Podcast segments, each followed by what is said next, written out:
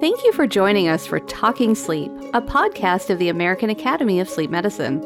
I'm your host, Dr. Seema Khosla, Medical Director of the North Dakota Center for Sleep in Fargo.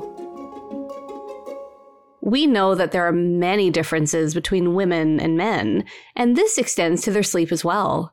Here to talk with us today about women's challenges in getting consistent, healthy sleep is Dr. Andrea Matsumura. Dr. Matsumura is a sleep specialist in Portland, Oregon, and is a member of the AASM's Public Awareness Advisory Committee. Thanks for joining us today, Dr. Matsumura. Thanks for having me, Seema. So, one of the things I really love about our field is that people seem to find it through so many different pathways. Tell me about yours. Well, I was an internal medicine doc for a really long time, practicing primary care deep in the trenches. And, uh, you know, after about 10 years or so, I started to realize that there was an association between people not getting enough sleep and me having a harder time uh, helping them control their chronic mm. medical conditions. And so I started to do more research about sleep. What is sleep medicine? And uh, after about 12 years, I decided to go back and do a, a fellowship in sleep medicine. That's fantastic. So, were you interested in women's health when you did primary care?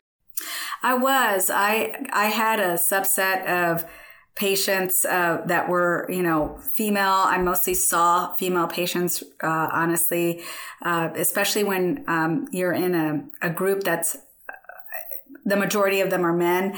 I would say sure. that I would say that the the tendency is that women want to see other women, uh, and that's just a genera- generalization. Hmm. Yep. No, I feel that. I remember when I was a uh, when I was a resident, I had a male attending, and, you know, in resident clinic, you kind of build your own panel. And at least once a month, my clinic schedule would be full of middle aged women that I literally never met before. and so I, I got to the point where I would just walk in the room and I'd be like, oh, let me guess, are you due for your PAP? and they would be like amazed at my ESP for like being able to figure it out. yeah, totally. Yeah, you know, I really think that sometimes, uh, you know, women just, women patients really just want to see other women uh, clinicians, uh, physicians, because um, there's something to be said for um, somebody who's kind of walking in the same shoes. So you presented at APSS and your talk was called No Sleep Till Charlotte, Sleep Issues in Women, a wake up call to action. So A, I love sort of the implication, like the music background to that. But through your presentation, you went through a number of sleep disorders and you kind of focused on how gender plays a role sort of in clinical symptoms, but also in the diagnosis of sleep disorder. So tell me what was your overall message?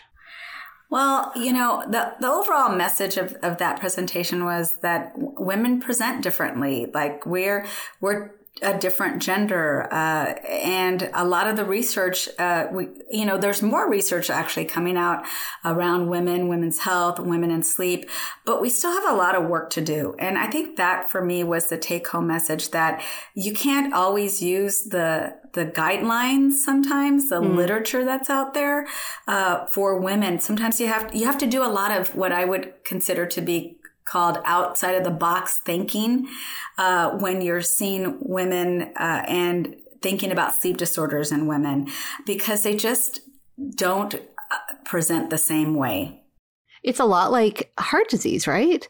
You know, where we we're talking about sort of how myocardial infarction presents in men versus women, right? Yes, uh, very much so. And uh, especially, you know, that holds true for sleep apnea, which is kind mm-hmm. of what everybody thinks about when they think about sleep medicine. The, the first thing that comes to mind is, is sleep apnea and, and even um, more commonly the obstruct, you know, obstructive sleep apnea versus other types of sleep apnea. So let's talk about that a little bit. You know, so how is sleep inherently different in women? Yeah, I mean, you know, I oftentimes when I start out this uh, type of conversation or presentation, I often will uh, point to the fact that, you know, physiologically we are different with each decade of life because our hom- hormones uh, will change uh, with each decade of life. And then uh, the other piece is that um, there's this kind of psychosocial component mm. also to a, a, woman's ability to sleep and and get sleep and so there's a lot of external factors i would say that can play a part in women achieving high quality and quantity of sleep so that's kind of where I start off. That you know, there's a little bit of, of um, a, I would say a, a normalization that uh, women just don't don't typically or shouldn't get as much sleep as men do because they have all of these other external mm. factors mm. that are contributing to their inability to get good sleep. And then I find that anecdotally that sometimes is uh, leading to a delay in, in a woman's uh, diagnosis of a sleep disorder. Well, and that kind of goes against what some of the data has shown us recently, right? Like, do you remember when? Um, so, one was Fitbit releasing like 6 billion nights worth of data, and they found that women achieve about a half hour more sleep ish. And then, do you remember? I think within that same sort of time frame, this study that came out sort of indicating that women need more sleep because of their brains. Do you remember that and how controversial that was? Yeah, yeah, I do. I do. I mean, you know, so I find it fascinating that they were recording that, you know, especially with Fitbit saying that women were getting more sleep. Um, when in fact, you know, women, I guess the women that I see in my clinic, uh, often are reporting that they get less sleep or mm-hmm. they, they sometimes feel more symptomatic or, you know, honestly, when I have patients fill out sleep diaries or when we really kind of drill down specifics about their sleep schedule, they're not getting um, as as much sleep as as what uh, you know was touted in in that in that uh, right. release of information. So you had mentioned earlier about the difference that you see between men and women with respect to sleep disordered breathing. And so during your presentation at the question and answer session afterwards, this kind of struck a nerve. And uh, people brought up this idea of, you know, upper airways resistance and an elevated RDI versus an AHI of five or above, right? To qualify mm-hmm. for CPAP. And a lot of our colleagues were really, really frustrated that insurance wouldn't necessarily cover PAP for upper airways resistance. But, you know, and I know you share this too, you know, how many of our patients have benefited from treating this? Right. Yeah. Yeah, I agree. You know, I think I think the onus is really on those insurance companies uh, and actually on us as a medical community to help educate mm-hmm. the public that uh, you know upper airway resistance syndrome is really a phenotype of obstructive sleep apnea and yes there's not as much data and insurance companies tend to hang their hats on the data you know where's all the evidence because machines are expensive but they're also potentially life-saving right. in the sense that you know if somebody is truly impaired they need they need treatment. And you know disproportionately women um, have the diagnosis of upper airway resistance syndrome. And so in that question and answer section our colleagues were really frustrated because insurance companies tend to not um, pay for those for for that diagnosis for that diagnosis. So it's it's frustrating to me because you know just because the evidence isn't out there and maybe you know maybe we need to push for more research around this particular type of phenotype of uh, sleep apnea. Uh, you know, the other thing that I brought up in my presentation was that women weren't even included in studies mm-hmm. pertaining to obstructive sleep apnea until 1993. And, you know, that it, it boggles my mind that women weren't included in studies until the mid, practically the mid 90s. Right. Because, uh, you know, they were, it was thought that there was too many complicating or confounding factors. Isn't that crazy? Yes. so, so, so then do you have any sort of secret sauce or tips or tricks for how we can maybe document or better advocate for our patients specifically with insurance to have them cover CPAP therapy for upper airways resistance? I mean, I, I wish I wish I had a, a you know a a slam dunk for that, but uh, you know, it's really what I found during that question and answer was that it's it's region based because mm-hmm. it's it's it's based really on what insurances are in your particular region and how they're choosing to cover treatment options. One of the things though that you know just I would say that might be helpful is that I think women still um, when they present with symptoms similar to, to men and sleep with sleep apnea, there's still a little bit more reluctance I find mm-hmm. in women moving or, or in clinicians moving forward with referring for a sleep study. And mm. I hear that almost weekly still in my office. And I'm every week I'm still sh- surprised. Like a woman say, I knew I had sleep apnea. I was telling my primary care clinician or I was telling my specialist that I've been seeing for some other disorder that I, uh, you know, that I, I knew I had sleep apnea and, and I kept getting told that that wasn't it. And here it is. This is it. And, you know, women are really starting to advocate for themselves around uh, their medical conditions. And it's not to, you know, throw my, throw the, the medical community under the bus. It's just that it's yet another thing that we have to kind of maybe think uh, uh, again i'm going to use that phrase outside of the box thinking to mm. to to maybe start asking different questions uh, around sleep for women so you know all those screening tools that we use, which vary in their ability to help us truly and accurately screen for sleep apnea i find that they're really male focused you know mm. they're, they're, uh, there's a, a, little bit of gender bias going on and i i would love to um, to work with anybody out there who wants to, you know, come up with a questionnaire that's more uh, female focused. Mm-hmm. Frankly, I, I mean, it's it's a tall order, but you know, I really think that um, some of the things that I uh, that I find that are happening for women who end up having sleep apnea is that they have more fragmentation of sleep. Mm-hmm. They don't always have the loud snoring. They don't always have the witnessed apneas excuse me, but that sometimes they'll have, you know, um, uh, you know, just more fragmentation of sleep. And then, uh, you know, they're then sometimes they're provided with a sleep aid and it still doesn't work. Um, and they've been really struggling for, you know, a decade or more sometimes. And, in, and here we are, lo and behold, they have sleep apnea. So do you think part of that then is our responsibility in terms of educating our colleagues and our because it, it's multi it, it's on multi multiple levels right? That patients need to understand that yes just because you know if you're thin and female right? You're non-obese and female but your sleep is fragmented. You're not off the hook right? It's not a get out of jail free card being thin and female from having sleep apnea. And, and it's also so educating patients but then also educating clinicians, right? Because isn't it on average like an hour of sleep education through from medical school through residency?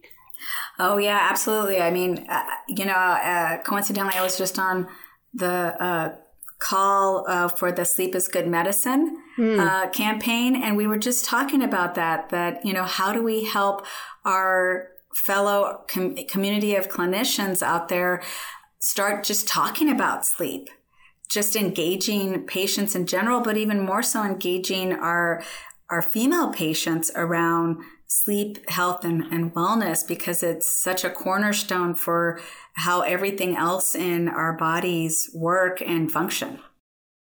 So, you know, I think the big one that we see, and when we think about women and sleep, uh, the big one obviously is insomnia, right? Yeah. And so, with a little caveat, right? Because sometimes some of that insomnia is at sleep disordered breathing with sleep fragmentation, like you alluded to earlier, right? Yeah, definitely. You know, um, insomnia, chronic insomnia, you know, that's oftentimes women will be presenting that way where that fragmentation of sleep has been labeled as insomnia. And indeed sometimes it is chronic insomnia but sometimes you know for me as a sleep medicine you know specialist i typically see somebody who has more than one sleep disorder going on.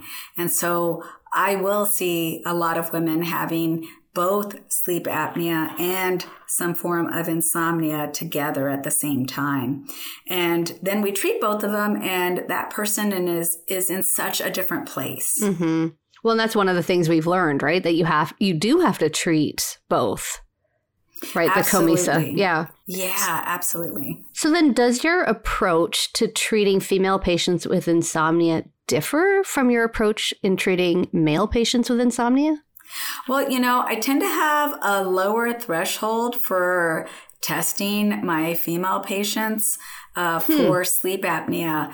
Uh, you know, and the reason being is because, as we know, the, that pattern around sleep apnea for women sometimes bubbles up a little bit more frequently in the sense that uh, women are going to present maybe with that more fragmentation of sleep because they may have more REM related events mm. uh, around their sleep apnea. And so they'll have mild sleep apnea overall, but then during REM sleep, they have moderate or severe sleep apnea. And so sometimes it's masquerading as as insomnia and then you know the brain says oh i'm learning a new pathway and then they actually do acquire mm-hmm. insomnia along with with this untreated sleep apnea and I think that kind of goes back to this diagnosis, right? When women have upper airways resistance, because a lot of the time they will have an elevated AHI in REM or during supine sleep or something like that, right? But then right. overall, they don't meet that criteria. I know. And it's so frustrating. Um, I, I think for me, from a clinician standpoint, because you know that this person is suffering, mm-hmm. but you know that then you're going to meet with, meet up with some roadblocks around getting the patient the treatment that they really need. Well, and I think that's that's kind of what it comes down to. And you know, it's our job to advocate for our patients and and and to partner with our patients. And sometimes we do need to be creative or sometimes we do need to say okay well this is what i see right like on your back you've got an ahi of 10 mm-hmm. and then is the right answer to repeat a study in the supine position? Or is the answer to say, okay, well, let's try positional therapy first and see if you get better? Yeah, I mean, those are really both, you know, options that I've I've used in my practice. Uh, uh, you know, I just uh, I, you made me think of a patient that had had three sleep studies mm. and was still very symptomatic, feeling very sleepy you know, high Epworth scores and kept coming up with an AHI of like four, of three.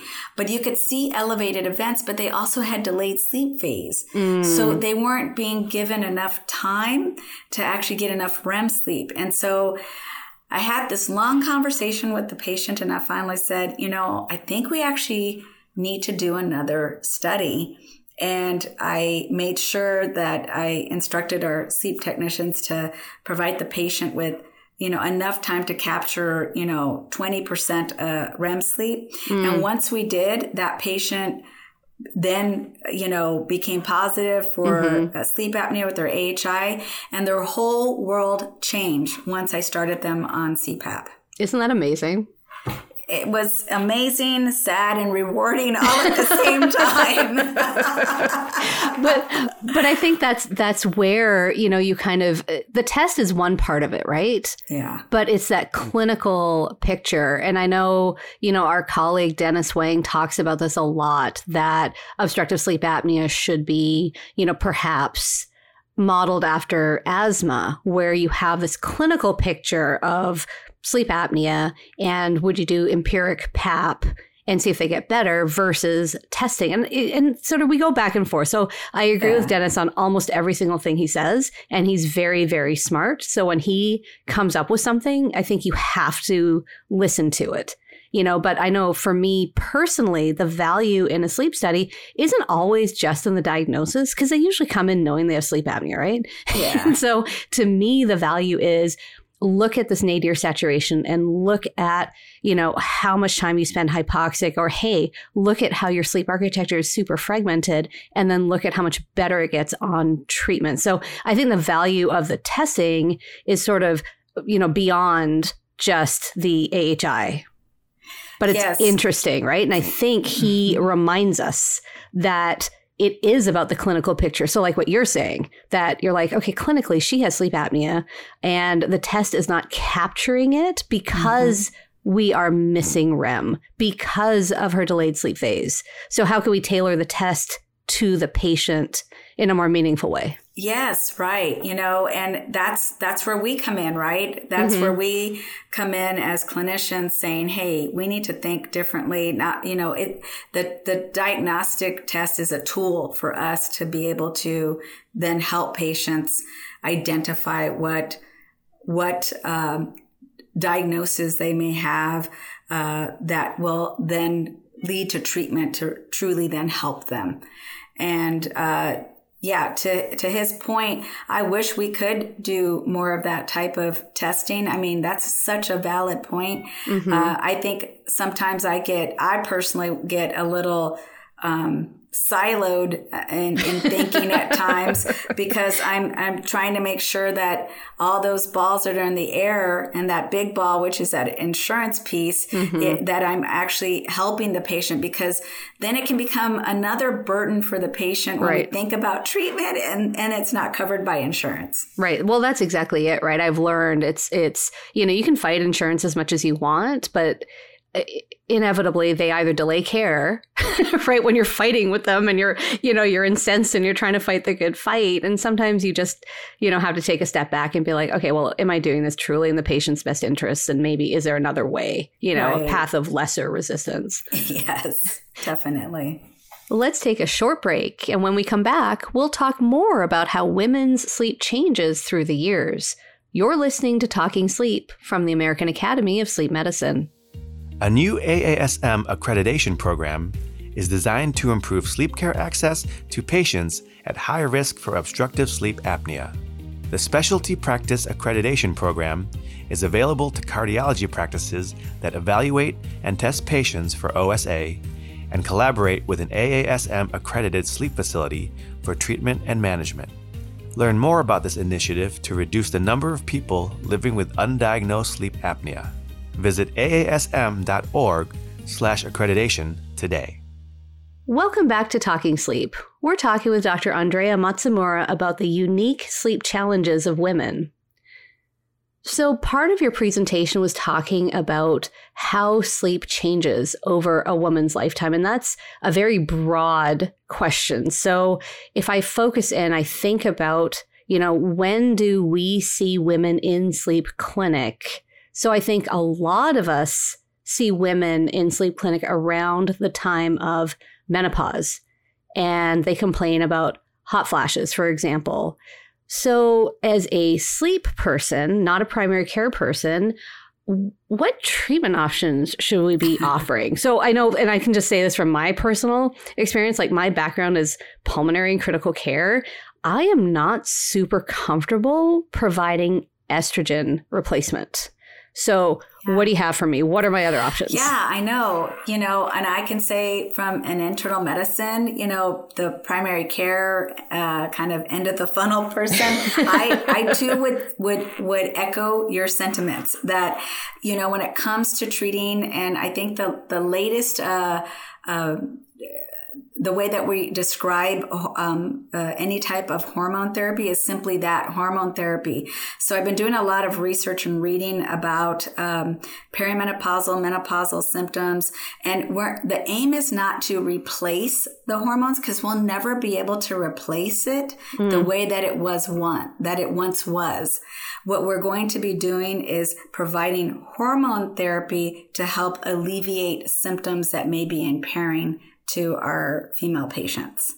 And so I um I too am uncomfortable with hormone therapy, um, but at least I start that conversation, and a lot of what I do is empowering mm-hmm. the the patient to say, "Hey, you know, you deserve to have a conversation with the gynecologist about what is affecting your sleep potentially. And, you know, clearly as a sleep medicine doc, I'm going through all the other things that could be affecting their sleep, like, you know, their breathing, their timing, you know, the environment, other mm-hmm. medications, mm-hmm. blah, blah, blah.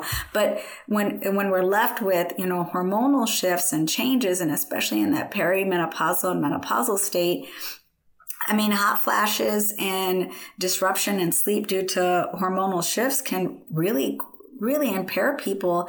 And I, I think that they should seek out the help of a specialist um, who can really inform them uh, around the positives and potential risks, the risk benefit of uh, going down the hormone therapy um, pathway or other options such as, um, you know, SSRIs um, uh, for the treatment of, of hot flashes in particular.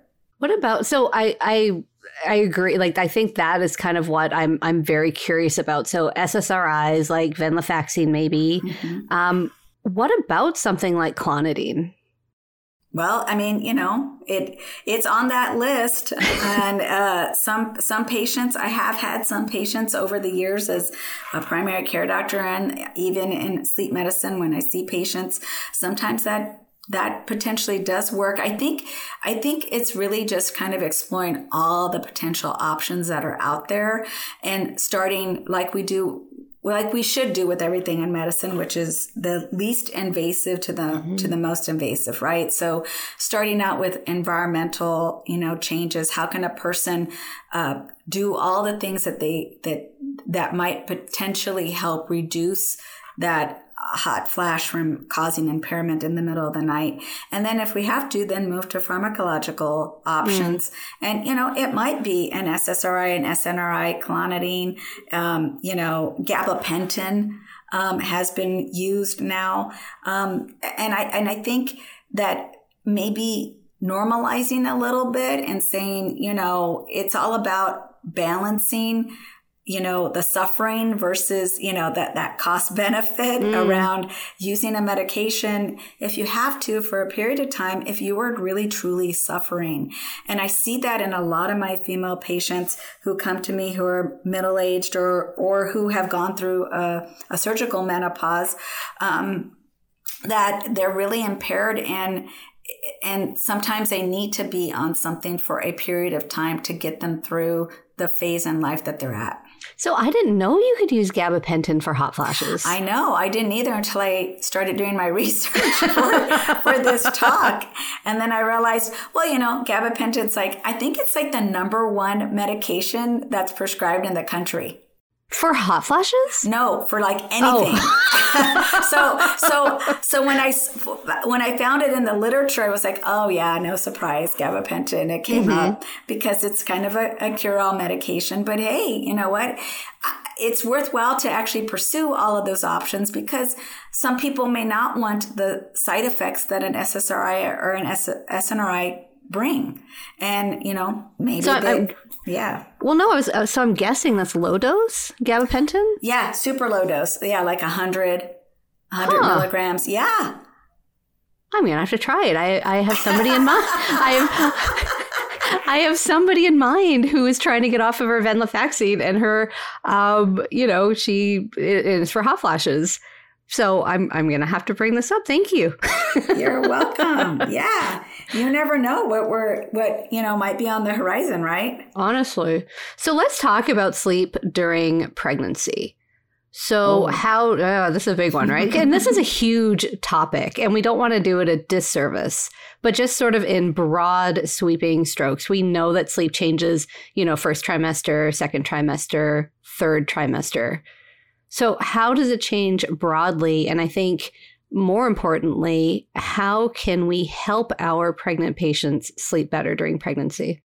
Right. Um, you know, the biggest thing is that if patients who are in their first trimester already have risk factors related to sleep apnea and and they don't come up positive for sleep apnea with that literature that's out there um, it's it's uh, it's not published, but it's that new, what is it? The, new mom to New be mom to be, yeah. yeah. So when i was looking at the the database um, what i came across was that there is some evidence based on the data that's uh, that's available that maybe we should be retesting those patients in their third trimester.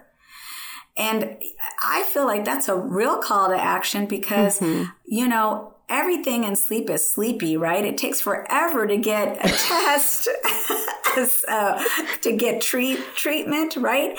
And you know, every week counts in your third trimester. Right. So, uh, you know, now I'm following those first trimester patients that I have in my own practice. So if they come in, they're symptomatic. I'm calling them in their second trimester and just asking them, you know, the general, I, I tend to use an Epworth, have to use something so that I can kind of, you know, check for any pattern changes and then mm-hmm. just generally ask them with their sleep time. And then I call them again at the beginning of their third trimester. And if they're having an increase in symptoms, I bring them into, in for a sleep study.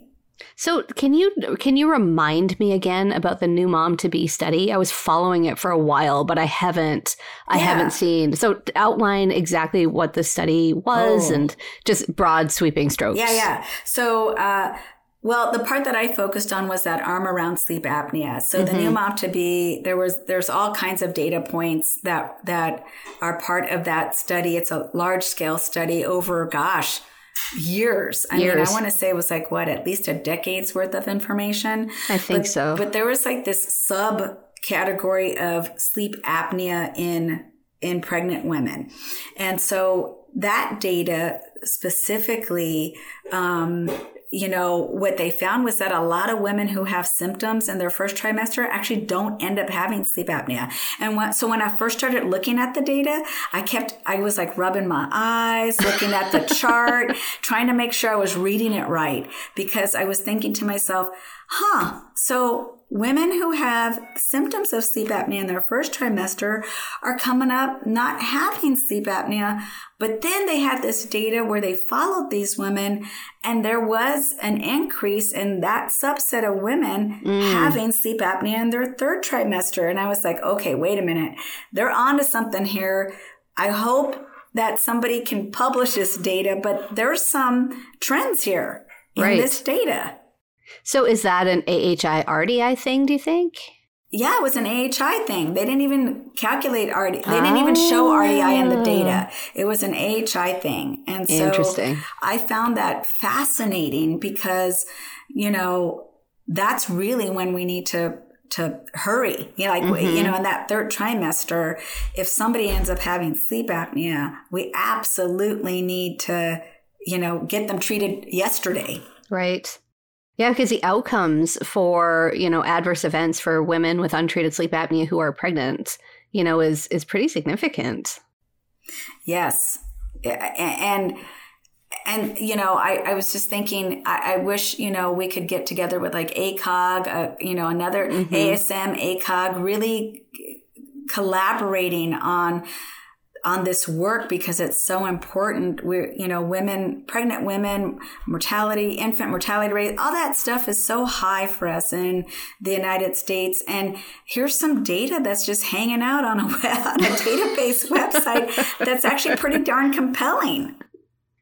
No, you're exactly right. I, I think, you know, and I think that always becomes our drumbeat, right? That we need more research. Even when we talk about OSA phenotyping, when we talk about biomarkers, you know, all of this, even even the um, AHRQ report about um, about CPAP efficacy, right? We Yes. need more data to demonstrate that it is effective, and and hopefully we'll have better outcomes data than we do currently. Yes, I, I agree. I think, you know, I, I there's still this this weird philosophy to me in the in this and with sleep apnea that uh, you know we machines are so cost prohibitive um, treatment is cost prohibitive and it's it's literally on some level a form of life-saving treatment when I think about pregnancy, I have to think about RLS. And this is completely biased because I had RLS with both of my pregnancies uh-huh. and it uh-huh. was completely miserable. Was so, it? oh my gosh. Yes. I remember flinging my legs out of bed and looking at my husband. I was like, this is why people complain about this. This is miserable. So, uh, what are the treatment options for RLS during pregnancy? And are they any better than they were when I was pregnant, you know, 12 years ago? Well, you know, that there was this whole new guideline that came out. I think it was Mayo Clinic Proceedings that came out with this uh, kind of review article around restless leg syndrome. And they specifically had a section for uh, pregnant women. And, um, you know, know, I was really, um, uh, the focus was really treating the iron deficiency and being more aggressive around treating iron deficiency if mm. indeed that's what the issue is. Um, you know, I've, I, in my time as a sleep medicine doc, I haven't really offered iron infusions all that much. Mm. Um, but they actually spoke to that specifically in this article that if the patient, if a patient has a low ferritin level, don't wait. Just mm-hmm. do the iron infusion because it, it actually does really improve the symptoms rather dramatically.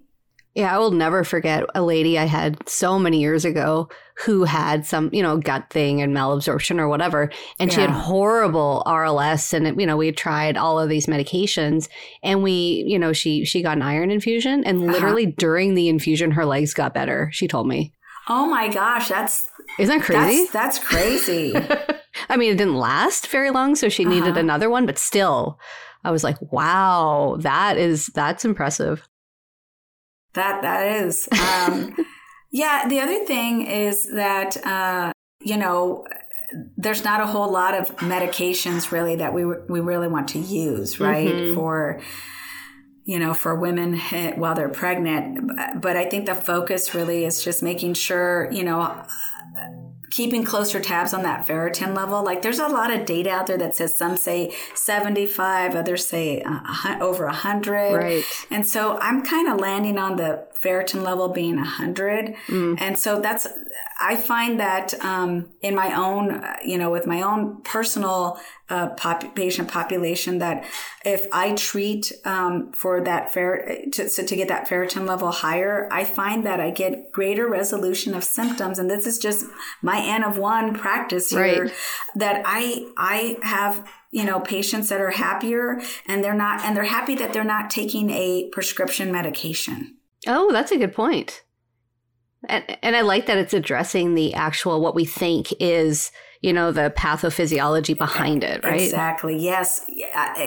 You know, because I always felt a little that internist I think in me would would always say, "Gosh, you know, I'm giving this person a medicine for something else that mm. you know maybe it's the iron." You know, granted, there are patients who have high ferritin levels who right. also do need medication, but for a lot of patients, just really teaching them, right? It's about education, about how the physiology works and why the iron replacement is potentially going to help them.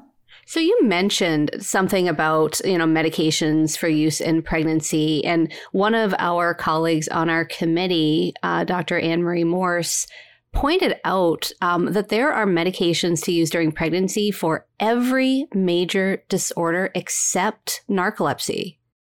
You're right. There is. Um, there, and I was just looking up. Um, oh, there's a a, a really great. Um, um, uh, I think it's called Project Sleep, mm. and I think Dr. Morse Dr. was. Yeah. she was part of that. And they have a really great educational kit for uh, women who are thinking about becoming pregnant who may have narcolepsy.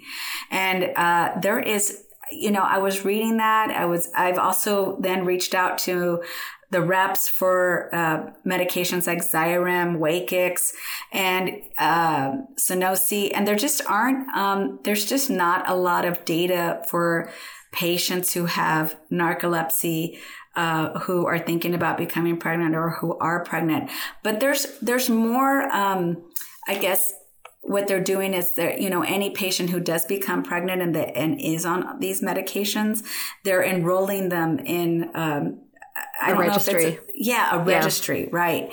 And so far the data looks pretty promising i would say for xyrem that mm. you know you potentially might be able to stay on that medication while you are pregnant but it's it's unfortunate that there's a paucity right of, right. of data to help us because these patients are real they have lives they've got jobs and they want to have families so, how are you doing this work to increase the awareness of sleep disorders in women where you are? Well, I'm on a lot of um, just uh, spreading the word locally. I do a lot of presentations. Mm. Um, I've been going to a lot of um, different offices, uh, just talking about women and sleep, and I find it uh, really refreshing that when um, I when I uh, mentioned that I'm going to specifically be talking about women and sleep, a lot of times people get excited about it because they realize that there really isn't a lot of information that's been provided to them. Uh, and and they also then say, yeah, we have a lot of female patients. So huh. yeah, any kind of information you have, we'd love to hear it. So I do a lot of uh, speaking uh, to other um, offices. I do a lot of uh, public speaking spot, you know, uh, spots. Um, anything I can. Um, I've got a Facebook group. I've got, you know, Instagram. I use social media a lot just to try and spread the word. I don't use Twitter as much as you do, but that maybe that's, maybe that's one avenue for me. well, you you cover Instagram and I'll cover Twitter. How about that? Okay. Yeah, let's do that. Let's do that. Um, it's just really kind of, you know, I'm a, I'm a one person show, I, I, guess, in my general area, um, trying to spread information and education around, you know, women in sleep. I love that. So, any final thoughts? Uh, no, just keep, we should do this again, right? Because, you know, in another few years, we're going to hear this information again. But I, I would say my plug would be that you know we need to do more research on on women and finding ways that um, that we can help you know acquire that data. You know wouldn't it be really great to be able to to personalize mm-hmm. data that, that you know for patients based on their gender and the and their age of, of life? And we could we, we i can kind of see how that could happen with sleep Mm-hmm. Um, so, yeah, that's that's and thank you for having me on the show. Thanks so much for joining us today and providing helpful insights into treating women with sleep problems. I hope our colleagues agree that treatment isn't one size fits all and will continue to advocate for appropriate sleep care for all of our patients. Thanks, Seema. Thanks for listening to Talking Sleep, brought to you by the American Academy of Sleep Medicine. For more podcast episodes, please visit our website at aasm.org. You can also subscribe through your favorite podcast service. And if you enjoyed this episode, please take a moment to leave a rating or review. For more feedback or suggestions, email us at podcast at aasm.org. I hope you'll join us again for more Talking Sleep. Until next time, this is Seema Khosla, encouraging you to sleep well so you can live well.